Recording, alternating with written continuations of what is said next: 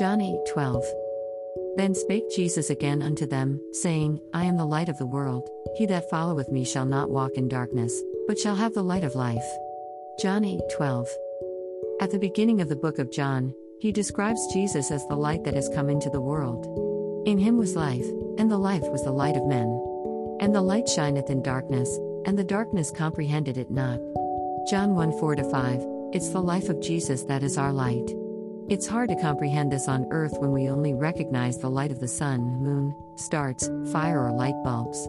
But if we look into descriptions of the God the Father that John wrote in Revelation, we get a sense that light emanates from him.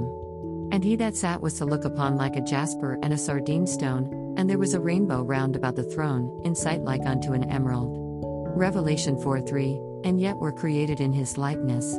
The Bible also speaks of God's feet, hands, and other parts of the body much like ours. This light that Jesus gives us dispels the darkness of the world. Darkness can be interpreted as death. The people that walked in darkness have seen a great light, they that dwell in the land of the shadow of death, upon them hath the light shined.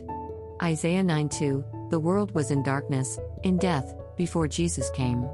There was no salvation. They were in bondage to sin and the kingdom of darkness. They had no understanding nor wisdom. Their lives were misery and wicked. If we reflect on our old lives before Jesus, we can look back at how miserable we were. We were not even aware of the stronghold sin and death had on us. But when we received Jesus, we immediately knew that there was life and light. There was understanding and knowledge as the Holy Spirit communed with us. There was joy at the freedom we now recognize we didn't have before. That is all the light of life Jesus gives us. It is wisdom, knowledge, and understanding.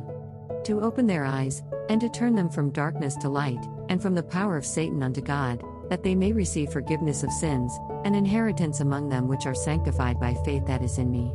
Acts 26 18. This light that Jesus gives us is to be shared with those around us and ultimately the world.